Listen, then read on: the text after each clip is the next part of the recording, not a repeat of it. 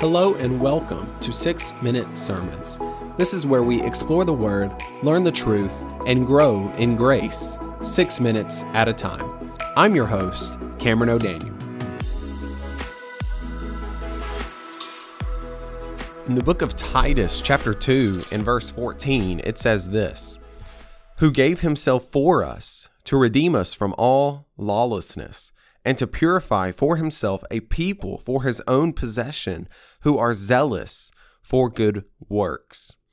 Now, this is the book of Titus, and Paul has written this book to the person named Titus.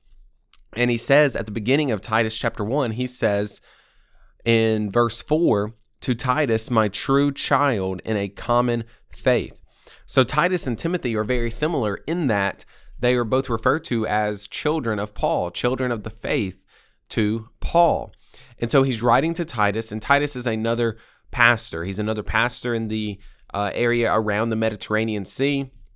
And Paul is giving instructions to Titus about how to teach, how to lead, how to exhort believers in following Jesus and following the Lord.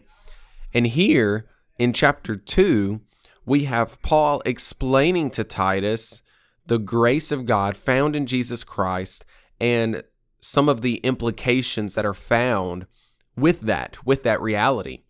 And so in verse 14, he says, Who gave himself for us. Now, who is he talking about? Well, he's talking about Jesus and how Jesus gave himself for us as a sacrifice.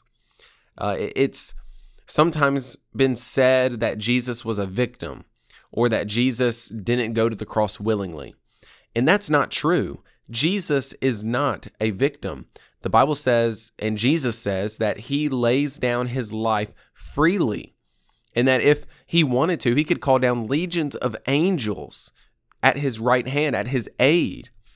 And so Jesus was not a victim. Jesus laid down his life willingly. And so that's that's what this verse is saying, who gave himself for us. But why would he do that? To redeem us from all lawlessness. So, the purpose of Jesus giving himself up, sacrificing himself, was not just so that we would be like him, but it was to redeem us from lawlessness. It was to bring us out of darkness into light. That is why he gave himself up. That is why he willingly went to the cross. But even more than that, it's not just about us. Even more than that, it says right after, uh, I'll, I'll just read from the middle to redeem us from all lawlessness and to purify for himself a people for his own possession. Now, this is where I really want to focus today, and, and I know we don't have a lot of time, but it is so important to understand that what Jesus did on the cross while it does benefit you and while you are the one who are redeemed, it is ultimately for the glory of God and the glory of Himself. It is not for your own glory. It is not for your own, how can I gain something from this? It's true. We gain salvation. We gain redemption. We are delivered. We receive this as a gift. But at the end of the day, it is for his glory.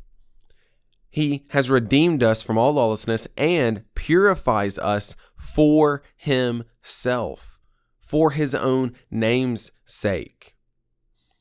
And so we are supposed to be for him. We are a people for his own possession.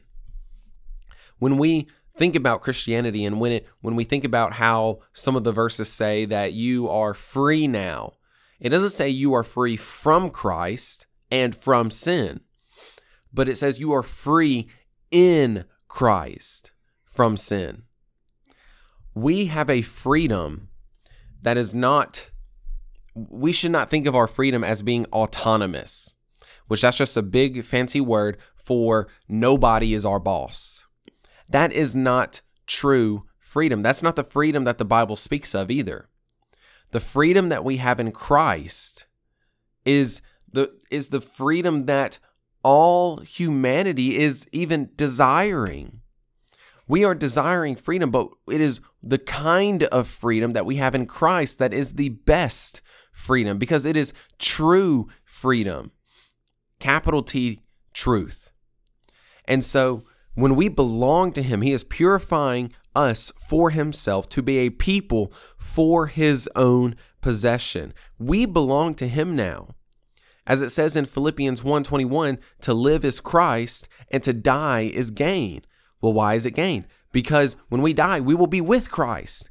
So either we're living and we're living for Christ, or we're going to die and be with Christ.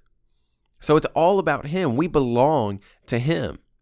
But what is the purpose of us belonging to Him? The purpose is at the very end, uh, it says, purify for Himself a people for His own possession who are zealous or passionate for good works. When we belong to Jesus, we don't just sit on the couch and do nothing. He has called us to good works, to be children of light, to be salt and light in a dark world. And that is the that is the calling that we have now in the freedom and the purified life in Jesus Christ. We are his possession for this purpose. God, we thank you for this day and we thank you for the truth and the reality that you have given yourself for us to be a possession of yours, to be truly free in you. God, I thank you for this. And in Jesus' name I pray. Amen. If you like six minute sermons, leave a review or subscribe to wherever you listen to podcasts.